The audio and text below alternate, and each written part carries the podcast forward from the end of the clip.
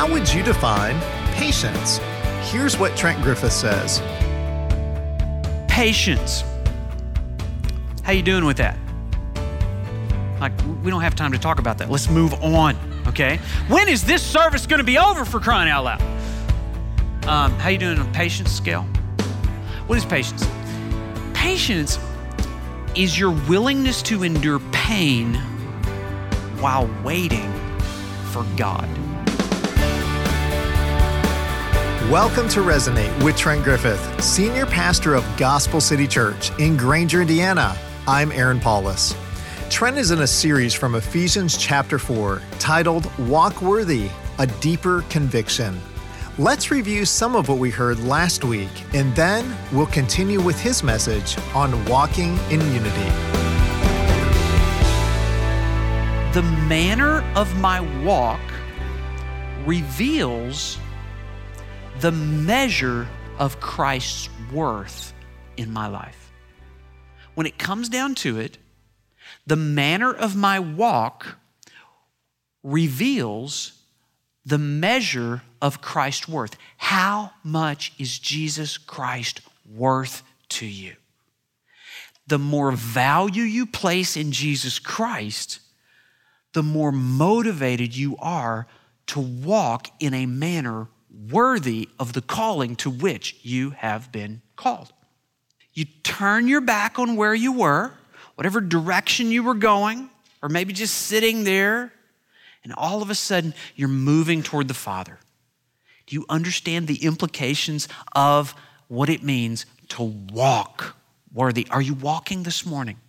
Are you walking worthy of the calling to which you have been called. It's a conviction. I'm going to get back in the walk. I'm going to get back on the path, and I'm not going to walk alone. That's what Christ is calling us to this morning. So, how do we do that? How do we walk in a way that generates unity. This is what I want you to notice here about verse 3. Notice here it says, eager to maintain the unity of the Spirit in the bond of peace. Everybody's talking about unity and how to create unity. I want you to notice something from this verse. Unity is not something you create. Unity is something that you what, according to verse 3? Look at your Bible. Unity is something not that you create, unity is something you maintain because it's the unity of the Spirit. You see, here's the thing the culture is looking for a way to create unity, and the reason they have to create it is because they're not bringing themselves under the authority of the Spirit, which creates the unity when you put yourself under the authority together of the Spirit. And so, what he's about to give us, what he gives us in verse 2, he actually gives us the ingredients of unity. Okay? It's kind of like soup. You got to have the right ingredients to make the soup. Everybody wants the soup of unity in our culture, but very few people want to use the ingredients that maintain the unity. It's like, do you like chicken noodle soup? Everybody like chicken noodle soup? Uh, do you like chicken noodle soup without chicken and noodles? Like, so we want the soup, we just don't want the ingredients. We, we, you cannot have chicken noodle soup if you're unwilling to add the noodles and the chicken. Okay? So, what we're about to see is five ingredients here that maintain the unity, and the first one is found up in verse 2. So, what is it? With all humility. There's the first ingredient humility. What is humility? There's a lot of different ways you can define humility. But um, probably the best way to define it is simply this humility is the attitude that continually acknowledges need. It's the attitude that continually acknowledges need. I have so much unfinished business in my life that I continually have to cry out to God, help. Help, God. I can't go through this day without you. I can't maintain this unity, this relationship without you. And what that attitude does is it strips you of an attitude of superiority over anyone. And do you know how attractive humility is? And do you know how repulsive an attitude of superiority is? And so, what is it that destroys unity? It's pride, arrogance, and an attitude of superiority. But it is a humble attitude that says, you know what? I'm going to welcome other people into my life because I realize I'm not better than anybody or anyone. And it's that attitude of welcoming. It's that attitude, of, hey, you got you got unfinished business in your life? So do I. Come on, join the club. And do you know how attractive a church is that has an attitude of humility? In a culture, in a world where everybody's looking for unity, what a great opportunity it is for a church to say, you got problems, we got problems. We're just coming to Christ with our problems. And if you want to come with us, you are welcomed here without judgment. But how often do people not come to our churches and not want to have anything to do with Christians because they feel like they will be judged because they're different or because they're sinners or because they have shame or regret or mistakes in their past, or maybe they even have struggles uh, with things like gender identity for crying out loud. Would we welcome people that, that would come with issues that deep? Or would we stand back and say, You're not, listen, not here. Everybody, no matter the race, the color, the age, the gender, or whatever sin baggage you may bring, bring it all here because we are here to bring all of it under the lordship of Jesus Christ. That's a humble church. Anybody see any good movies lately? Yeah, so uh, uh, did you know? Did you know the resurrection of Gavin Stone? And so, uh, spoiler alert, spoiler alert. Uh, the, the best scene in the movie is, is when the pastor is talking to his pastor's daughter, and they're, they're trying to figure out what to do with this newcomer, this outsider in church. And uh, she's not really impressed with him because he's kind of arrogant and has some unfinished business, doesn't know all the house rules. He's not been house trained in church. And so uh, they're trying to figure out what to do with this guy. And, and it comes down to the, the question of this Isn't this what we do as a church? This is what we do. I will welcome without judgment.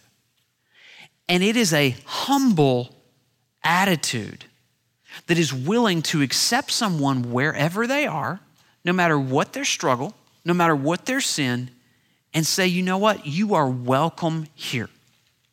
We welcome without judgment when we have an attitude that is humble. And we recognize, I need God. Another thing that God does to keep you humble, He does two things. The first thing we've already talked about, He convicts you of sin. And a humble person, when God convicts them of sin, you know what they do? They agree with God. Do you know what a proud person does when they're convicted of sin? They argue with God. So if you have an attitude of humility, what you're doing is you're welcoming the conviction of God so that you can agree with God, so that you can walk worthy of the calling to which you've been called. The second thing that God does to keep you humble is He creates circumstances in your life that you can't handle, control, or figure out so that you understand how much you need God. Sometimes that means losing a job, losing a relationship, losing health. Because be honest, isn't it in those times when you are broken that you are most humble? Isn't it in those times when there's plenty of money in the bank and relationships are going right and everybody's applauding and praising you and telling you how great you are that you're tempted to have an attitude of superiority? So, you know what God is? God is so committed to you welcoming people without judgment. God is so committed to you being humble. He does two things He convicts of sin and He creates circumstances you can't handle so that you will acknowledge, Help God, I need you. That's an attitude of humility. And that's the first ingredient if we're going to maintain the bond of unity. Here's the second ingredient. What is it? Look in your Bible, verse 2. With all humility, next word, and gentleness. Gentleness. Uh, men, let me just talk to the men here for a minute. How often has your wife accused you of being too gentle? You know what? You're just being way too nice today. Um, you're thinking of me way too much. Uh, you're being way too considerate. You're putting me ahead of you uh, way too often. You need to think of yourself a little more. Uh, that tone of voice that you're using, that is way too soft and tender. Men, uh, are you like me in process of like, I got to get better at that? My tone, my attitude is not worthy of the calling to which I've been called. Gentleness refines anything in me that communicates harshness. And it's an occupational hazard for a preacher to be a husband who's gentle. Why? Because I want to convince Andrea. I mean, I've got I got three points and an outline, and I got Greek words, and I, I and and so often I'm not gentle. So humility and gentleness, and then here's the, the third ingredient: patience. How you doing with that?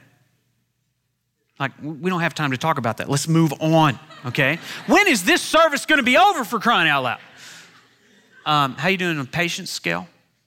What is patience? Patience is your willingness to endure pain while waiting for God.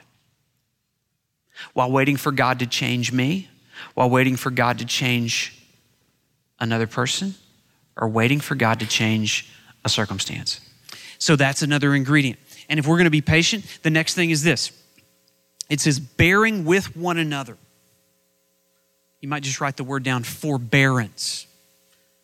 Forbearance. Because you're going to have to encounter jacked up people. And by the way, the longer it takes you to admit that you're one of those jacked up people, the more you've got to go back to the first ingredient of humility. So, humility and gentleness and patience and forbearance. Do you know what forbearance does? It covers the faults of another without striking back, bearing with one another. And this leads to another conviction that we're going to have. Not only will I welcome without judgment, but I will forgive without limit. And all of these things are embodied in Jesus Christ, right? Isn't that the way that you want Jesus to welcome you? Isn't that the way that you want Jesus to forgive you without limit? And so we as the church are going to walk worthy of the way that Christ has treated us. And then here's the third thing I will love without condition. And we find that's the fifth ingredient there at the end of verse 2 bearing with one another in love. Love is the super glue of unity. And love means that I can see the image of God in every person, no matter how jacked up they are. The image of God is stamped on every person, no matter how far from God they are. And I can love them because they're an image bearer of God. Love empathizes with a person's pain, the pain of their past. The most hurtful people are usually the people that have been hurt the most hurt people do what? Hurt people. So if you've been hurt by a person, you might want to look through your pain to see the pain of that person and what's been going on in their past. If you can do that, you can love that person, even if they've hurt you. And love pays the price to press through that barrier. And love, listen, love always speaks the truth. We speak the truth in love. We're going to learn that later on in the end of verse at the end of chapter 4 here. Love doesn't shave off the hard edges. Sometimes I have to look at a person because I love you, I cannot affirm the way you're acting because the way you're acting is destructive to you, to me, and to God. And I love you enough to tell you that. So, we like to talk about how around here we preach without apology. How many of you have noticed that? We preach without apology. Now, listen, if we're going to be a church that preaches without apology, we better learn to welcome without judgment. And we better learn to forgive without limit. And we better learn to love without condition. Otherwise, there will be no unity here. Wouldn't you love to come to a church like that? Yeah. For those of you that have seen the movie, The Resurrection of Gavin Stone, there is a movie star in there. Uh, his name is Shawn Michaels. It's his first movie. I know how he feels. And um, Shawn Michaels is, is not a, a professional movie actor, he's actually a professional wrestler. How many of you already knew that? Some of you are ashamed to admit it, but you knew it. And uh, I don't know what comes to mind when you think of professional wrestler, but humility, gentleness, forbearance are not words that readily come to mind. And yet, God can change anybody. Watch this. Shawn Michaels was born to be a superstar. Shawn Michaels is the most decorated superstar in history. But what I am is the showstopper,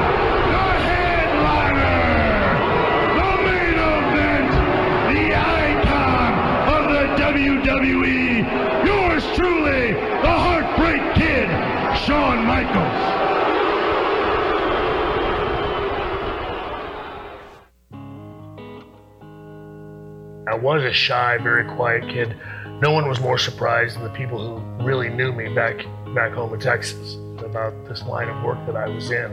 In the wrestling business, we have good guys and bad guys, or as we used to reference it, uh, heels and baby faces. The opportunity came for me to be a, a heel. As I turned into a heel, and I began to sort of go on this journey of who this character, this gimmick would be, it just continued to grow. And it certainly unleashed in me this, I don't know, this side of where I could just go out there and do absolutely anything. But it came out through, uh, honestly, through drugs and alcohol. It was the only way that I had the ability to show any type of personality other than the shy, quiet kid. We used to say things, or certainly I said things like, hey man, I only party when I'm on the road. Okay, we're on the road 250 plus days a year. Hello, you know, I got into wrestling at 19. I hadn't even really found out who I was as a man yet. They all just sort of melded into one, and I didn't know where Shawn Hickenbottom ended and Shawn Michaels began, to be perfectly honest.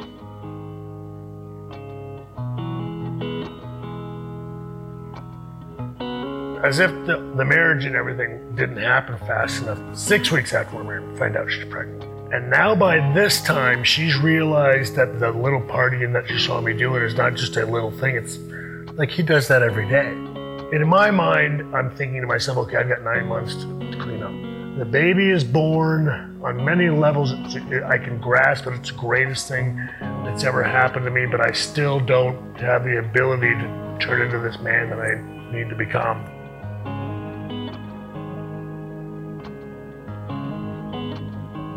Continuing to go to Bible study and she's just changing. And I don't know, she, there's just something about her as all this is going on. She's not pushing me anymore towards anything. She's just an unbelievable mom and an unbelievable wife. So I'm yearning to be a better husband for her. So it's the weekend and I'm getting myself into a little bit of a haze. My son's crawling on me and I can hear him faintly say, Daddy's tired. And for the first time ever, I realized, know, he's two and he's being able, he can now see that there's a difference in me. And it just hits me like a ton of bricks, like, oh my goodness. He, he sees it now. I mean, I, I and of course, I can flash back to remembering he got nine months. And all these times of, I'm going to change, I'm going to change, it's like two years later, three years later. I can't do this anymore. It bothered me so much. Lo and behold, one day I find myself in the parking lot of Cornerstone Church. I'm drawn to this place. I know that the good Lord is trying to tell me something, and I know it's in that big building. And I say, Look, I'm, I'm looking for a Bible study. The lady looks up at me, and, and uh, I think she thinks at first I'm there to rob the place. This gentleman sticks his head out of his office. He's their computer guy.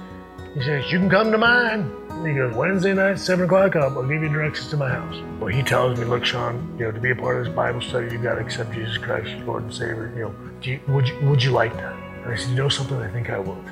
He leads me in the sinner's prayer, and I just weep like a baby. This feeling comes over me that it's like, it's all, they discipled me. Uh, I mean, my, my life was never, it's never been the same. It, it, it, you know, I never touched another drug. It's So funny. I came home. I'm like, oh my goodness, the greatest thing ever. I'm driving home. I, I come in the door. I said, honey, I know what it is. It's Jesus. I'm saved. And I tell her everything that happened. She looked at me she goes, I know. I said, what do you mean? I said, this whole time I said, I've been trying to figure out. She said, look, I, I've known all along. She said, I, I need, you needed to find this on your own. She said, I was just so worried that if I pushed you, it wouldn't, wouldn't happen. And then she begins to tell me how all those nights after I passed out, she'd go in the closet, she'd pray for me. You know what I mean? And I, and of course, ugh, it is whatever it is, 15 years later. I still get, me. I'm just holding them back. I'm holding them back. When I was a horrific wretch, didn't pine away at me. She went in there, into that closet, and prayed for me. I don't think there's any greater thing you can do for somebody.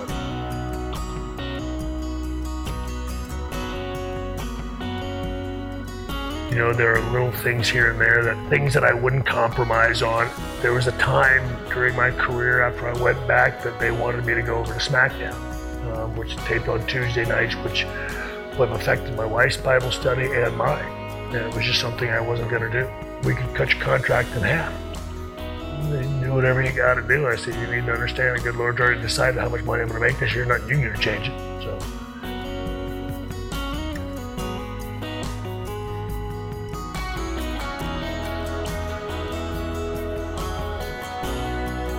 He said, look, it doesn't, you know, it's not, it's, not, not a big budget. And of course, again, I think it does. It totally throws them off. I'm, I'm, I'd love, I'd love to do it. Certainly, uh, a faith-based film. He sounds, it sounds like a, obviously a great thing to do. And he's like, all right, well, let them know. And so I think they were, uh, I think they were surprised at the fact that I wanted to do it. Made it even better that the script was really good. I've seen a lot of Christian films. I attend a lot of them a great many of them. I enjoy some of them, not so much. I know how Christians are perceived. That's what I like so much about this. But I was thrilled, I don't know, just to, to be with a, a different kind of group. To be in my first film and to have it be in a place where I was so unbelievably comfortable, I think was good for me.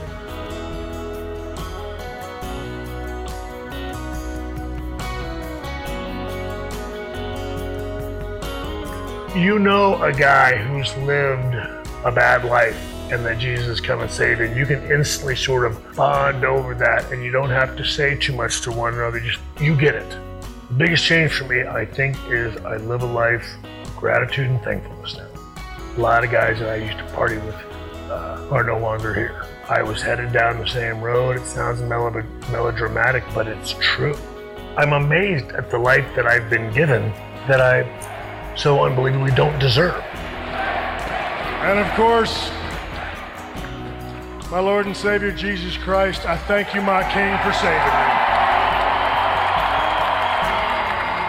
If you would just stand there, bow your head for a moment. We've covered a lot of territory today. We've talked about walking worthy. Can I just simply ask you, are you? Have you even taken your first step? If not, now would be a great time. Open up your heart by faith. Tell the Lord, tired of walking in the wrong direction, tired of being distracted by shiny things. Today, by faith, I want to trust you. At the end of the service, our pastors are here, and you can come and maybe even physically walk from where you are to where they are and just say, I need to begin a walk love to pray with you, point you in the right direction. For, the, for others ever, you, you know what that's like. You've walked for a while, but maybe something's tripped you up. Maybe something's distracted you. Maybe you've fallen, you've been broken. You're not even sure if it's safe to walk any further. Would you just tell the Lord right now, God, you're worthy of more than that. And I want to take the next step towards you take another step and keep walking. If we're going to be a church that is unified, we're going to have to have a deep conviction about welcoming without judgment, forgiving without limit, and loving without condition. You may have thought of people right now with whom there's disunity, Could be a spouse, a former spouse, child, stepchild, stepfather, somebody in your family. Could be somebody that's just kind of an outsider. Maybe they don't look like you, they don't talk like you, they don't have tattoos like you. And you're fearful that they're so different that you could, no, you could find no commonality. Listen, would you let your love for God see the image of God in that person? Risk welcoming that person into your circle and into this church so they could hear the gospel.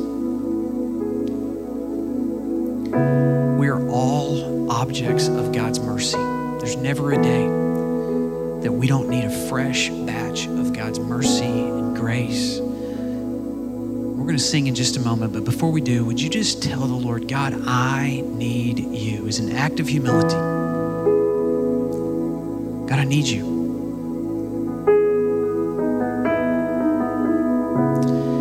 Lord, today uh, we declare that afresh and anew. We need you. We need a fresh filling of your spirit. We need a fresh batch of your love. And God, we need to walk worthy of the things that you've called us to. So, God, thank you for humble hearts that are calling out to you right now. Would you remind us of your mercy, your loving kindness that leads us to repentance?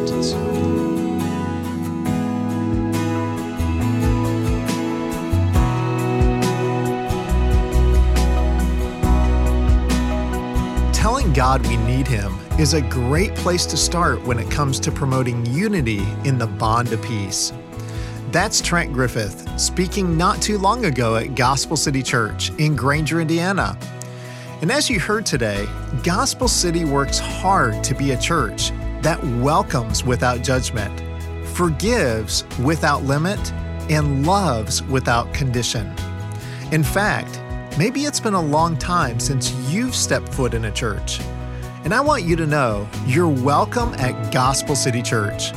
Don't be afraid to show up and worship Jesus Christ with us. You might say, How do I do that? Well, I'm glad you asked. First, go to mygospelcity.org. Then click or tap where you see I'm new here. There's information there about service times and locations, and answers to other questions that you might have. Again, our website is mygospelcity.org. And be sure to follow us on Facebook by searching for Gospel City Church. Well, everyone loves the thought of unity, but in order for us to be unified, we need some principles to unify around. Pastor Trent will dive into those next week, right here on Resonate. Well, thanks for listening today. I'm Aaron Paulus, and my prayer is that God's Word in the unity of His Spirit would resonate in your heart this week.